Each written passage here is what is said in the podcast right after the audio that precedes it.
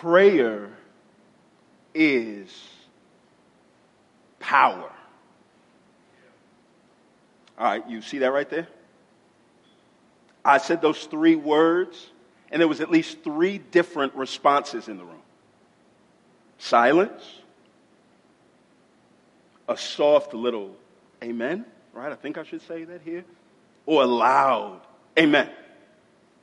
Right? When, when you say those words, prayer is power, it's going to bring out, uh, y'all don't try to say amen now, you didn't at first. It's going to bring at least three different responses, at least, or because we're complex, it may bring three different responses in the same person. Here's the first one that it brings challenge, right? College football just started, football, the NFL, we're familiar that when the ref makes a call or says something that your team disagrees with, you throw that red flag, challenge. So when you hear the words prayer is power, immediately you disagree with it. Challenge. We've all seen tragedies take place, and folks will say thoughts and prayers with the victim. And what's the first thing that you see? Folks that say, prayer? Why don't we stop praying and do something? There's some of us in here that feel like prayer is not power, it's the opposite. Or there's some of us that may not challenge, but maybe we're a little soft spoken with our amen. We're conflicted on the inside. Right? It feels like a cliche. Right? You know, with cliches, they're truths that you know, that you relay, right? Slow and steady wins the race.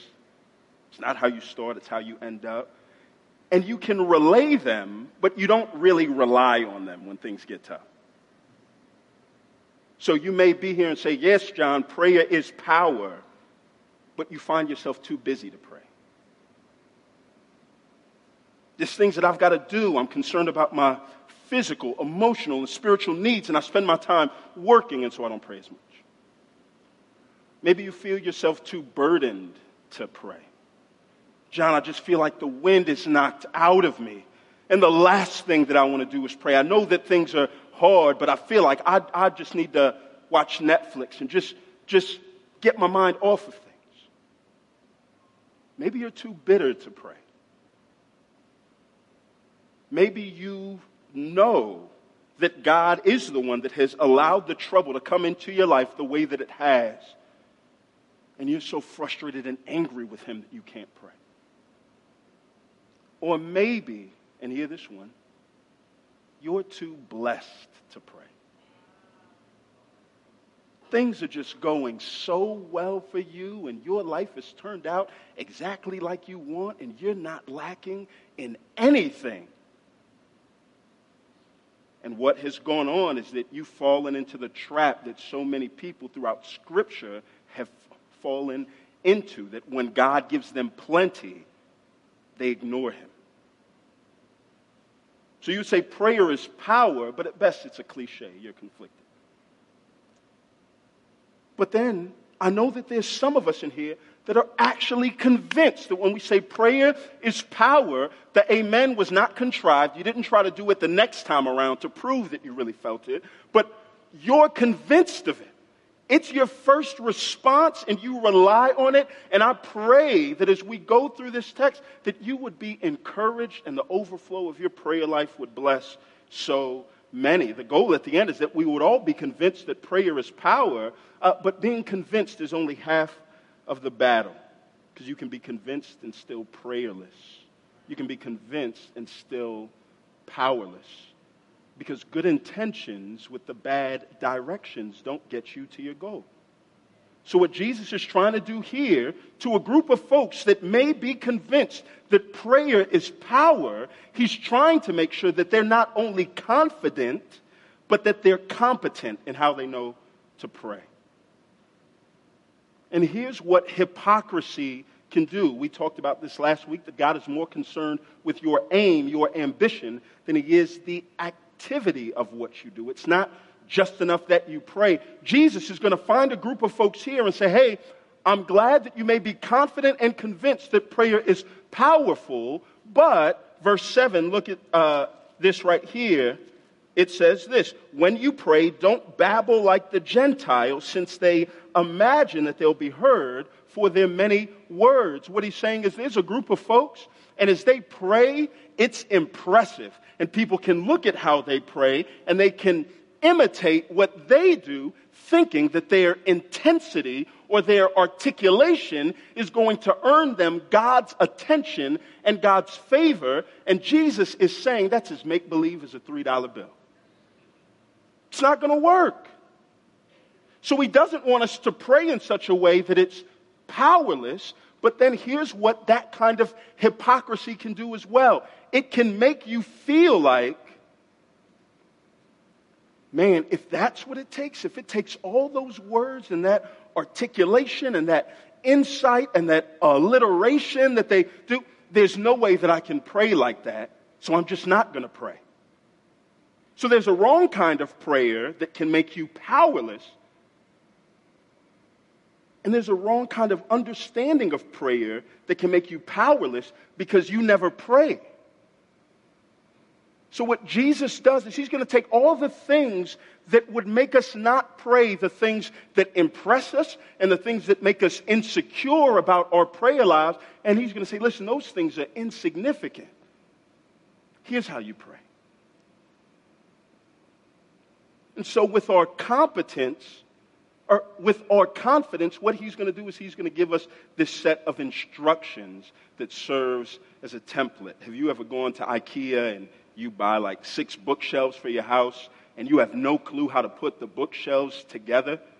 So, with the first one, what you do is you take out the set of instructions.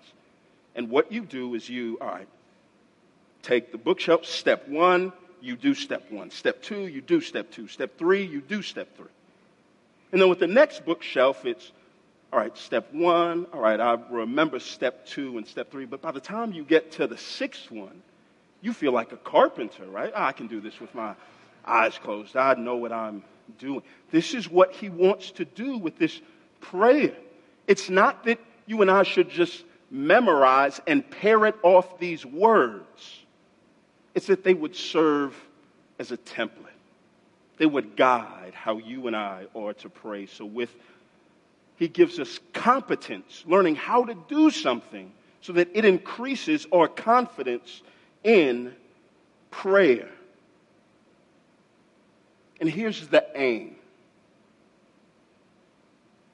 when it comes to prayer, something that we miss, but something that's as plain as day, is this the aim is this God's glory is greater than God's gifts.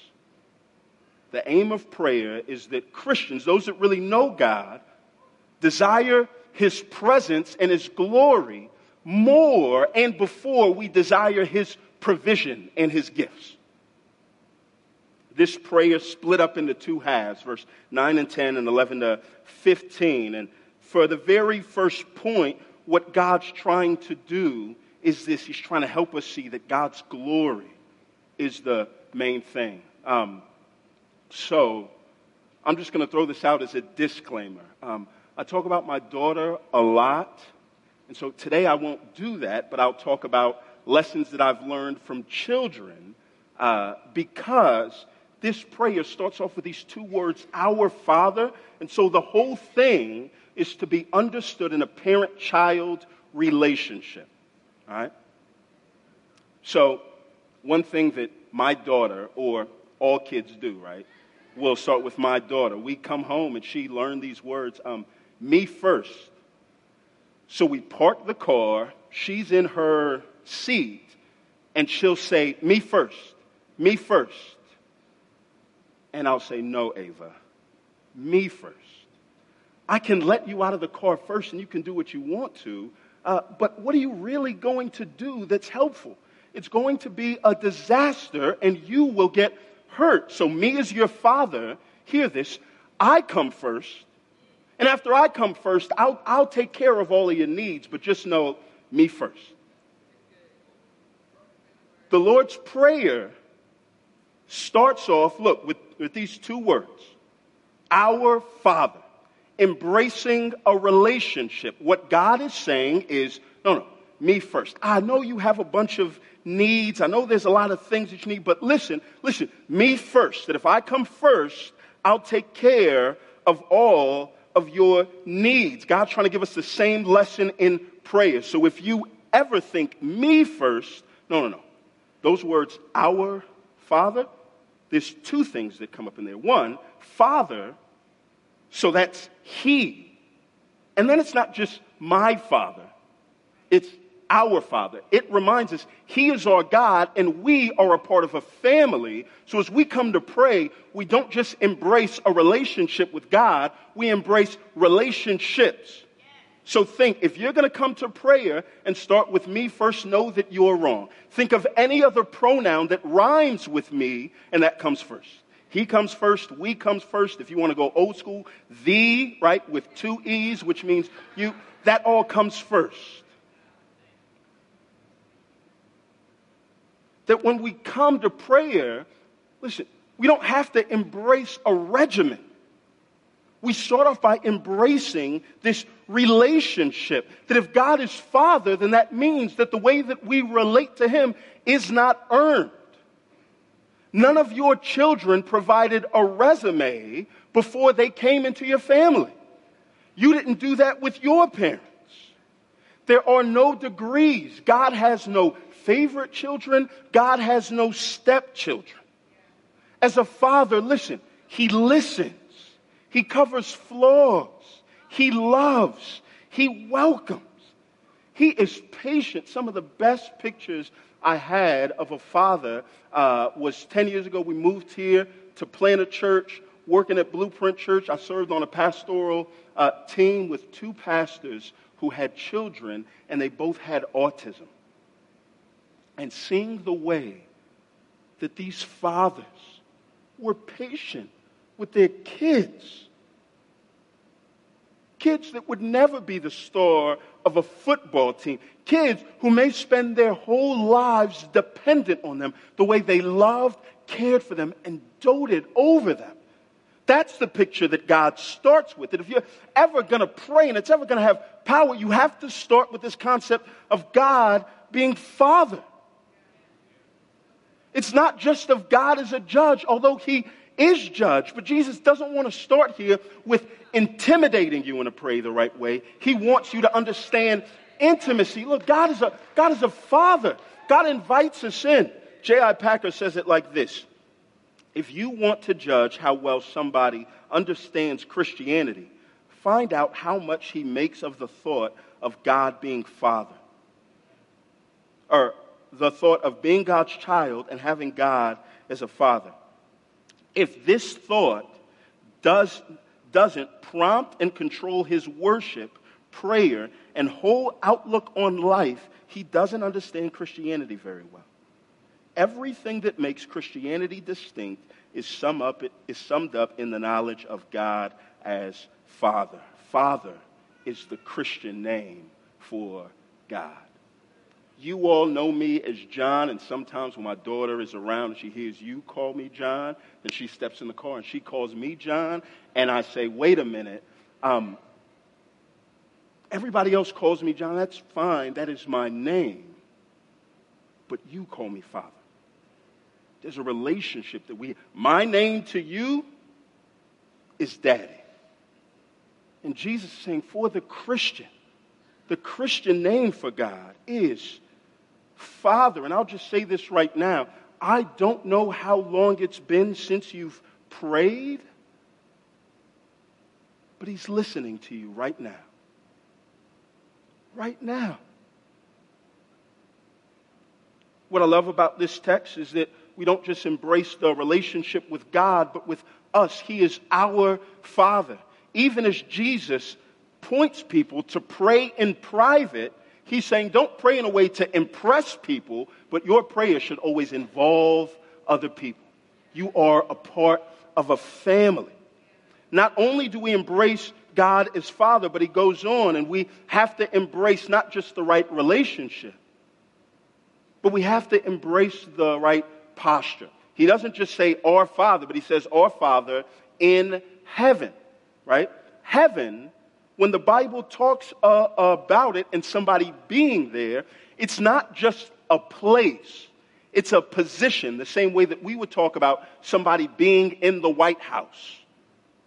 We're not just saying he lives at 1600 Pennsylvania Avenue. We're saying, no, no, no, no, no. He has a seat of authority and power. So when the Bible says it starts off and we start off and pray, what it does is these first four words, our Father in heaven, is saying this look, the person with the most power in the world, in the universe, is inclined to you. He loves you. You have his ear. So the question is if you had the ear of the most powerful person in the universe, listen, right now, what would you ask for? If I were to ask you to say it out loud, we would have a bunch of different responses here in the room. What I love about what Jesus does is as he's getting ready to prescribe what all of us need the most, he gives this cookie cutter prayer. He gives the same prayer to everybody facing various circumstances because your individual circumstances are not the most important thing. My brother and I, um, uh, for all of our lives, we were the same height and weight and size and build. And so, one thing that we did was uh, when we had to get a tux for a wedding, uh, only one of us would go. Because I size him up and I'll just get whatever you get, right? Um, we were cut from the same cloth, literally. And so it's, it's like, yeah, if that works, then that's going to work for you and it's going to work for me. As Jesus knows what goes on in all of our hearts, he's saying all of our hearts are cut from the same cloth. So I don't need to know about what goes on in your life and in your life and your life and your life and tell you to pray this way and you to pray this way and you to, to pray this way. If you are a human and you have a human heart, this is how you pray. And it unifies us. It reminds us that we're all on the same page. And what he's saying, what he starts off with is this is as you look through those first two verses, Notice the pronouns. We're going to follow the pronouns through this whole thing. What you see is they're all second person plural. Your, your, your, your kingdom come. Your name be hallowed. Your will be done. It's saying that God, we want your presence more than we want your gifts. God, if you're a father, we don't just want a child support check. We actually want you to be here. We want your presence. He is not a deadbeat dad. So as they're praying, he says, Hey, if you start off and you pray, here's the first thing that you all pray for. You pray that God's name be honored as holy. It's what we do at a wedding. When the bride walks in and you say, Everybody stand up. Why do you tell them to stand up? Because you just want to remind everybody, even the groom, that the day is not about you. It's not about you. She's at the center. The day's about her. Stand up and honor her. Live as if she should be the center of your attention. And God's saying that as we pray, the very first thing that we should pray is God, I pray that not just I, but this entire world would honor you as holy. That you would be the center of everybody's attention and their affections. God, we pray that your kingdom would come. So many of us spend our time on our projects and we, we say, no, no, no, no, no, God. The real problem with this world is that you, as king, your reign is not acknowledged, and we pray that you would bring it here fast. Your will would be done on earth as it is in heaven. How's it done in heaven? Willingly, joyfully, completely, and quickly. And we're praying that that same thing would take place here. That we're praying, and our prayers are first turned Godward. I had a friend in the past who would say this. He'd say, John, uh, life is overwhelming. Make sure you're overwhelmed by all the right things. So, as we're coached in how to pray this way, a diagnostic question that I would ask is this uh, How often do you find yourself burdened by these things? That God's name is not honored as holy that his kingdom is not here yet, that his will is not done. How often do those things cause you to weep, to cause you to lose sleep, to cause you to not be able to eat or to think straight because you just see how bad it is? Or, have you ever found yourself with somebody that you love and there's a TV show that they love? Um, and in order to try to bond with them, you try to get mad at the things that they get mad about, right? So, like The Bachelor, American Idol, and uh, the person that they want to win, they don't get picked, and they're mad, and you try to be fake mad, right? Uh, I can't believe it. And you start to use words that you wouldn't use. I'm aghast. I'm a part, and, and you try to be fake mad, and it doesn't quite work because they sit with it and they stew with it all week, but as soon as you get up from their presence, you're fine.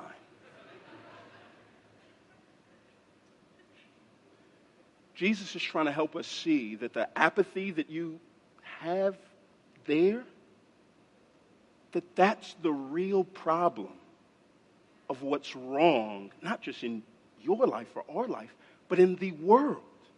That our world is apathetic to the concerns that we should be concerned about. Do you believe that God's honor, His kingdom, and His purpose, those things not being honored, longed for, and hailed, is the reason why the world is the way that it is? Listen. Yesterday, five people were killed in Odessa, Texas, in a mass shooting. 21 people were injured. Do you know why? Because God's name wasn't honored as holy. Somebody disregarded the creator creature distinction and felt as if they were the author of life, so they had a right to determine who lives or who dies. The racial conflict that takes place in the world that's become mainstream, that's on the front and center of, of everything that we read it started because God made everybody with the same dignity, and people don't live as if the way I treat somebody else is a reflection of what I really think about God. The way that the poor are marginalized and disenfranchised and left out on the street and have their homes bought and sold and cheated and abused that takes place as a result of people, they don't want the kingdom of God to come here on the earth because the kingdom of God is going to come with equity and it's not going to exploit the poor, it's going to take care of them. And the reason why our world is the way that it is, do you see this?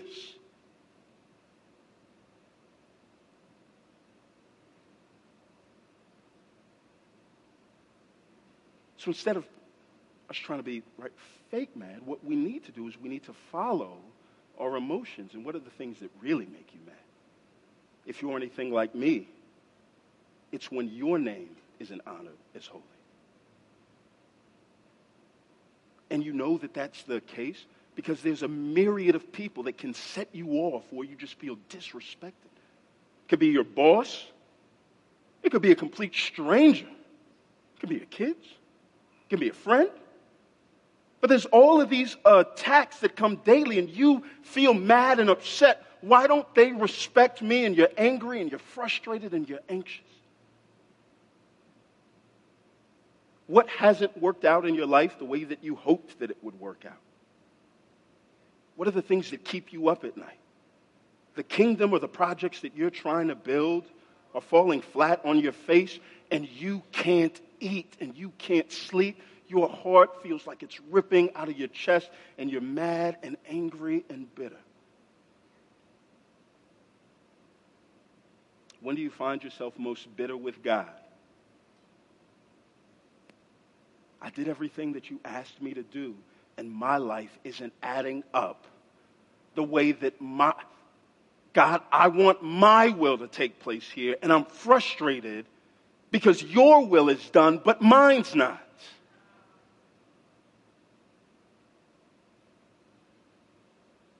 When you pray, or when you ask for people to pray for you, which of the two makes the prayer list? Are you praying in the way that God tells us to pray? Or the things that make your list, hear this, good things, but your things? And here's where we have to stop evaluating prayers based on good or bad, morality or immorality. Because you can pray for good things and still be praying in a wrong way, in a way that is powerless. Here's a better grid. Don't think in terms of good or bad. Think in terms of glory, because then when you think in terms of glory, you say, all right, am I praying for God's glory or mine? And you can pray for moral things that are for your glory that make your ambition of prayer the wrong thing, and God cares more about your ambition than your activity.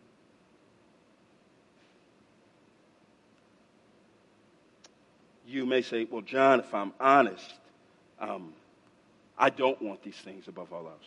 I don't really want God's honor, kingdom, and purpose. I want mine. And I would say, one, that's the source of the anxiety that you have. But two, this is why Jesus prescribes the same prayer to all of us. Look at the freedom that comes from this if I really want God's honor, kingdom, and purpose above all else, do you know what that does for me? It frees me.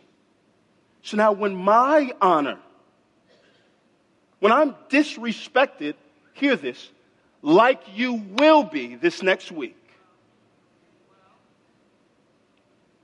my joy doesn't rest on that because that's not what I want above all else. When my kingdom doesn't work out, like it won't,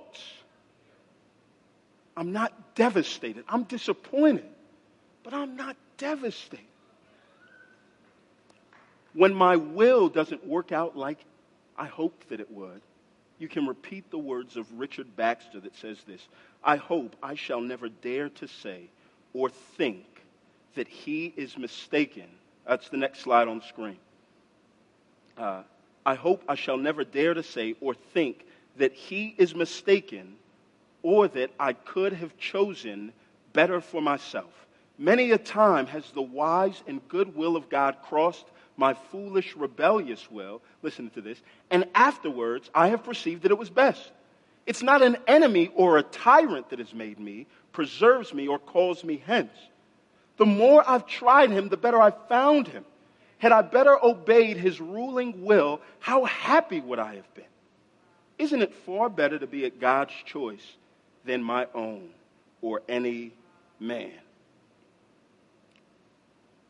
You look through the Bible at people that prayed, God, your will be done, and what you'll find um, is you'll find guys like Job. You remember that story? Ah, God, you give, you take away. Blessed be the name of the right. It's your will above all else. You'll find the three Hebrew boys in Daniel 3 we believe that God can save us from the fiery furnace that you will throw us into. But even if He does not, we're still going to serve Him. Not our will, but His. And Dad, we're actually getting close to the fire. God, I thought that you would save us from it. And they get thrown in. But God doesn't save them from, He saves them in and shows His glory in a unique way, in the way He preserves, not in the way that He prohibits trouble from coming to us. You see Jesus in the Garden of Gethsemane praying, Father, nevertheless, not my will, but yours be done. And what we see is that he doesn't get the same protection that the Hebrew boys from being preserved in trouble. He goes all the way through trouble to death, and he's raised, and we see a different way that God gets glory. And you start to find that it's more than a cliche, but when we say, God, not my will, but yours be done. Here's what you find. Have you ever had somebody throw a surprise party for you, or you try to throw one for them? In the meantime, do you know what you get from them? Their anger. They're really mad. I feel like you're not paying me any attention. I feel like you're just so busy with your life that you don't have any time for me. You get suspicion. I look through your phone and why are you calling all my friends? Why don't you want me to look at your and you get somebody that doesn't quite get what you're doing. And if you really want to throw them a surprise party, then you bear the weight of the suspicion, the anger, the frustration. And then when you say surprise, you see the surprise and the shame on their face for all they felt. And the shame is a little bit rewarding on the inside, right? Listen, I want you to know when it comes to your life, our Father is throwing a surprise party. You may be mad or frustrated or too bitter. I can't believe that you would let this take place. Or, God, I just wish that my will would take place. But all he's saying is, no, listen, if you would just pray, my will be done. Do you know what you would see? You would see that prayer is power. Man, I'm running out of time. God's presence got you. All right, point two. I only have two points. So this is point two, the conclusion. Um, the prayer is split up into two halves. The first half, the aim is God's glory. God's glory is our aim. The next half is about the provision. And here's what you see, or here's what you find out. That when God's glory is your aim, God's gifts become your ammunition. The gifts aren't the end goal. The gifts that he gives are the very thing that gets you towards that aim. Here's what he's trying to do in the next half of the prayer. He's trying to teach us to rely on God for absolutely everything. Dependence of all types and dependence at all times. Look here at verse 11. Your kingdom come, your will be done on earth as it is in heaven. Once again, we're going to follow the pronouns. They're highlighted. Give us our daily bread and forgive us our debts as we have also forgiven our debtors. And do not bring us into temptation, but deliver us from the evil one. For if you forgive others their offenses, your heavenly Father will forgive you as well. But if you don't forgive others, your Father will not forgive you your offenses. That's confusing. I'm going to get to it here in a bit. But I just want to show you the three things. Here's the first thing God tells us to pray for provision. Give us this day our daily bread. Here's what I mean by all types for our physical provision, our relational. God tells us to pray for forgiveness, the thing that would close the gap in between beef that we have. God tells us to pray for our spiritual needs, deliverance from the evil one. But at all times, too, God tells us to pray for our present provision, our past forgiveness, and our future protection. He's trying to get you and I to be completely dependent, dependent of all types and at all times. Here, here's bread. The scripture that we read, Psalm or Proverbs 38 and 9, what he's saying is, God, don't give me too much. Because if you give me too much, I'll be independent of you, and if I'm independent of you, I'll ignore you. But God, don't let me starve, because if I feel like I'm going to starve, then I'll be forced to steal and I'll profane you. What he's doing is he's connecting, right? He's packing the sandwiches of God's provision into the lunch pail, right, of God's glory. He's saying, God, even the way that I eat, is closely tied to your glory being seen here in the world. He's connecting it. He's connecting it, though, like Velcro. It's there, but he's saying, God, it's fragile. It can come unconnected really quick, and I don't want that to be the case. And he's praying, God, help me to realize my utter dependence on you. That my boss, pleasing him, is not the reason why I'm able to keep my job and eat. My opportunities aren't the reason why I can eat. My gifting, my skill, my ingenuity. God, the reason why I eat is because you're gracious and you feed me even when I don't ask for you to feed me. What he's trying to help us see is look, look, look, that as we pray this way, you, you are free from worry. One preacher says it like this Worrying doesn't empty tomorrow of its problems, it only empties today of its strength. And he's saying, You don't have to live any days that aren't promised to you. You have right now. God is gracious. Listen, most of us in here, right, the median age is 30 something. By virtue of you being here, you've eaten for a lot of those days. If you would have started off this prayer from the time that you learned how to pray and prayed it every day, do you know what you would have? 30 years of God answering a prayer. And those are breadcrumbs that are meant for faith starved souls that when we doubt God's love, that we would say, but wait a minute, I've prayed for God to feed me, and He has. But the reason why we don't pray is because we're entitled. And we don't feel like we have to depend on God in that same way because we know that if I need a chicken sandwich, I'm going to go to Popeyes. And when they sell out, I'm going to go to Chick fil A with the money in my bank account. We know that we're free, but Jesus tells us no, no, no. Remember, you're completely dependent on God, so you're free from worry. Look, not only are you free from worry, but you're free from having to work for your place in relationship with God. Look, verse 12. Forgive us of our debts as we have also forgiven our debtors. What he's saying is that freedom from our past mistakes never come through future performance. They come through God's past pardon. It's not, God, give me one more chance to make it up to you because God knows, look, makeup doesn't heal any blemishes, it just covers it up. They're still there. As we're writing our story, all of us are writing it in permanent ink. Your future acts and pledges of obedience to God, you may do them all, but do you know what a pen can never do? Erase past mistakes. So as we come, what he's saying is, God, I pray that you would forgive me. Pardon me. Not one more chance. Give me a Savior. And we depend on God that way. We don't depend on our works, we depend on God, and it frees us from the anxiety of working and feeling like, am I doing enough to keep my place in God's family? But then he goes on and says, God, would you, look, lead us not into temptation, and deliver us from evil. What he's saying is, God, don't put me in a place that my faith could fail. Again, it's against, right, the freedom from being weak, or at least the effects that come from weakness. Here's what I want you to see God's goal in you remaining faithful in this life is not for you to learn self defense.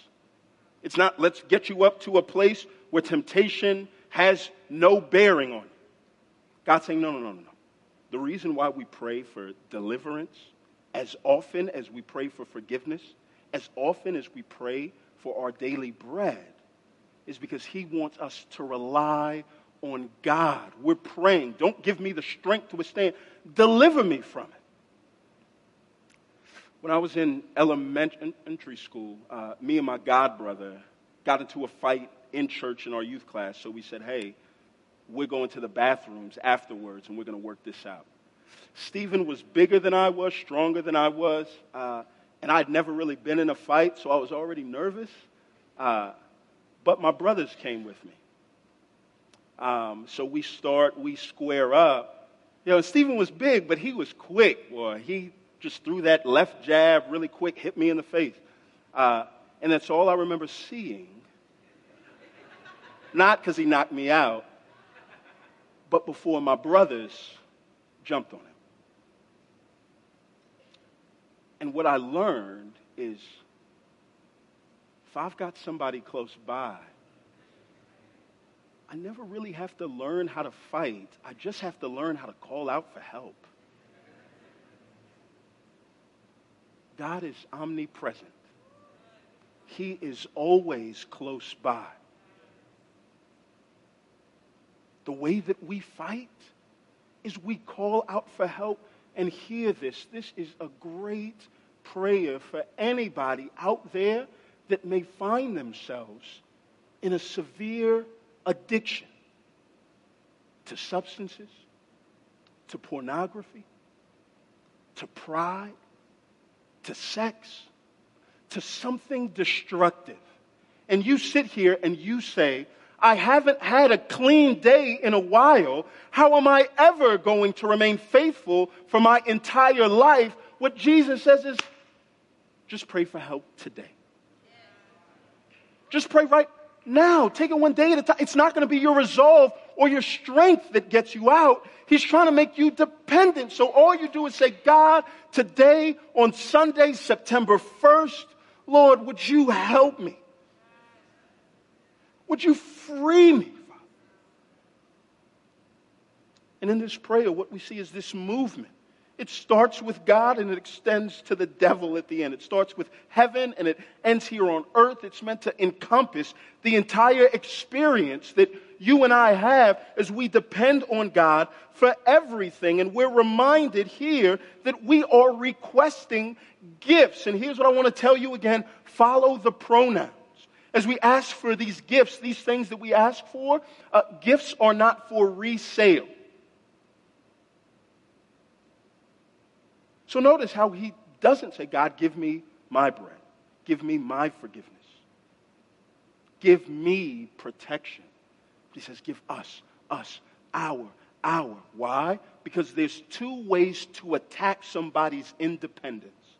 One is to make them depend on you for everything that they get and one is to make them share everything that they get, to depend and then to distribute. So when we pray in the plural, what we're saying is this God, give us, and, and not some vague us. That when we join a church and when we're part of a church, when we have a community, it's no, God, give us, give, give all the folks that are here in my phone that I know that are part of Cornerstone Church. God, give us all that we need. Why? Because then when God blesses you with a promotion and somebody loses their job, you can say, God answered our prayers. He gave me more than what I need, and I know what people tend to do with plenty. He gave them less than what they need, so here's what I'm going to do. God, the, the more that I have, I'm going to give it to them, and you've answered our prayers. When we pray, God, forgive us of our sins, here's what we do. We are reminded, and that's what the end of this is trying to get at, right? So if you forgive others, then God will forgive you, but if you don't, it's not saying God's forgiveness is based on ours. What it's trying to get at is this. One author puts it like this um, The reason why we don't forgive people is because we find ourselves superior to them or better than them. So we'll maximize their sin and minimize our own. And we'll say things like, I do bad, but I would never do that. I don't get how they could do that to me. And what he's saying here is that the type of person that would find themselves superior to somebody else is not the type of person that would appeal to God for forgiveness because they're looking down on somebody else. Forgiveness comes when we realize, like Pastor Bob said up here, yo, I look around the room and I may know things that y'all have done, but I don't know your hearts, but I know my heart. And I'm the worst of the bunch. And so as I'm crying out for forgiveness and I receive it graciously from God, the mark of really receiving forgiveness is being able to give that same forgiveness. It's meant to share, it's meant to make this church a peaceful church.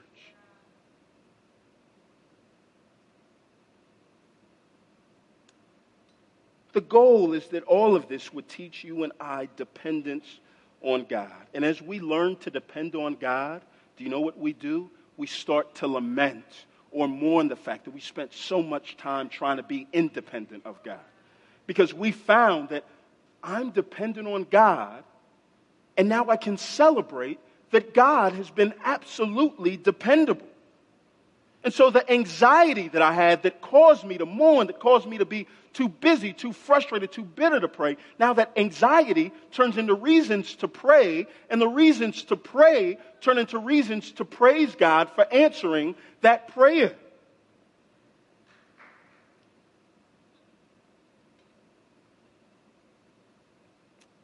And Jesus, being the good teacher that he is, doesn't stop just with explanations.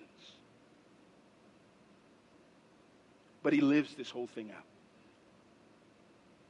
What the Gospels do, Matthew, Mark, Luke, and John, is they paint this like panoramic picture of Jesus. There was this movie that came out years ago, Vantage Point and it started off with this eight minute clip, and you saw some scene from one perspective. And then they had another eight minute clip, and you saw that same scene from a different pers- perspective. And then it went on like that until at the end of the thing, oh, you had this like full picture. Each of the gospel authors are talking about the life of Jesus from a perspective that gives us a bigger picture of who he was. And what we see in him was we see somebody who was burdened by the very things that God was. Matthew chapter 9, he looks and he sees this town of folks, and it says, Jesus was filled with compassion because he saw Israel in this group as sheep without a shepherd. People that were wandering aimlessly and didn't know that they had a father. In the Gospel of Mark, as he rides into the city to deliver Israel to deliver the world from the enemy of their souls, he comes in. And what he doesn't do is he doesn't storm the castle, he storms the temple where this religious hypocrisy is keeping people far from God. In the Gospel of Luke, Jesus approaches the city, and as he comes, it says he is weeping because God's name isn't honored and his kingdom hasn't come in its fullness. In the Gospel of John, we see Jesus turning over the, ta- the tables in the very temple. And what we saw is all throughout these Gospels, people wanted God's gifts. They wanted deliverance from their physical oppressors, but they didn't want God's glory. They didn't want somebody coming in telling them what to do and how to live and what was wrong and the way to make things right. So, what they did with Jesus, with this king, was they put him on a cross. They killed him. And here's another thing that the gospel authors do so well is each of them capture some of his last prayers. And so what I want to do is I want to go through each gospel and just read a part of it. The night before he's betrayed, Jesus sitting with his disciples in a room, and he says this in John chapter 17, verse 1. Jesus spoke these things, looked up to heaven, and said, Father, the hour has come. Hear this. Glorify your Son so that the Son may glorify you. When John talks about the hour, it's talking about the crucifixion. I am getting ready to die. Father, I pray that you would use my life to glorify you. Jesus is somebody that's praying for God's glory above all else. Mark chapter 14, verse 36. And he said, here in the garden, Abba, Father, all things are possible for you. Take this cup away from me. Nevertheless, not what I will, but what you will. God, we pray your will would be done on earth as it is in heaven. Luke chapter 23, 34. Then Jesus said, Look, on the cross, the people that were killing him, he had no sins of his own to pray for. But he says this Father, forgive them because they don't know what they are doing. And they divided his clothes and cast lots.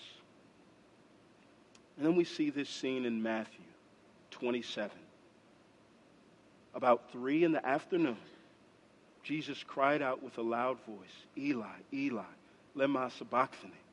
That is, look, my God, my God, why have you forsaken me? the perfect Son of God, was forsaken, cast out, crucified. Why? Not because of his sin, but because of ours. And then look what takes place here at the end. Our sin put this barrier in between heaven and earth. It was symbolized in a curtain of a temple that would remind anybody whenever they wanted to approach God in prayer or to forgive their sins that there is this wall set up in between God and you. That if your sins are not forgiven, throughout all this thought of God as Father, you should think of God as judge because he's holy.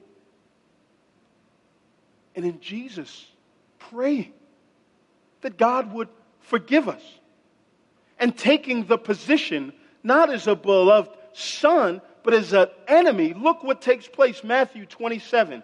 But Jesus cried out again with a loud voice and gave up his spirit. Look, suddenly the curtain of the sanctuary was torn from top to bottom. The earth quaked and the rocks were split. Do you know what took place? When he died on the cross for our sins. All of this good stuff here that I talked about in this prayer, we aren't entitled to any of it.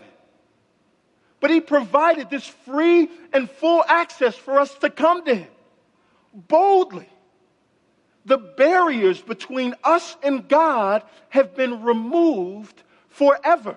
And God's courtroom has turned from one of justification or condemnation into an adoption courtroom where you and I can be brought into his family if we would just be those that say, God, I have nothing to offer.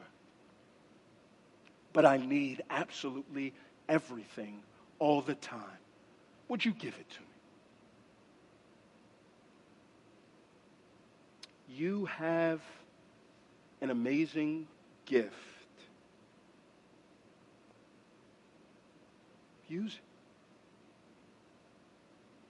Your prayers are not about your ability to articulate precisely. God can fill in the gaps. Your prayers are not about your ability to convince God that you really mean it this time. All you're doing in your prayers is you are riding Jesus' coattails into the kingdom. And we are reminded that prayer of this sort has a shelf life. Here's what I mean by that there is going to be one day where praying like this, making these requests of God, we won't have to make them anymore. God's name will be honored as holy. The Bible is clear. Every knee will bow, every tongue will confess. God's going to vindicate himself and all of us that have suffered for him. There's going to be a time where we don't have to pray about God's kingdom coming. Do you know why? Because the Bible says that God's going to make his dwelling place with man. His mailbox is going to be right next door to our mailbox. We won't have to pray about His will being done because we will have seen it done perfectly. We won't have to pray about daily provision because the Lord will be with him face to face. He'll be the one sustaining us. We won't have to pray about forgiveness for sins because one day he's going to come and completely remove this capacity that you and I have to sabotage ourselves. We won't have to pray about future protection because he will defeat the enemy of our soul once and for all. He will do it. In the meantime, we have the privilege to rely on him for, to experience the power that comes from being free of worry, of working, and of weakness.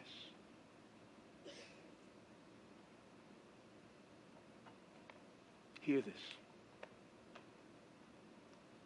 That is why we do so much of what we do together.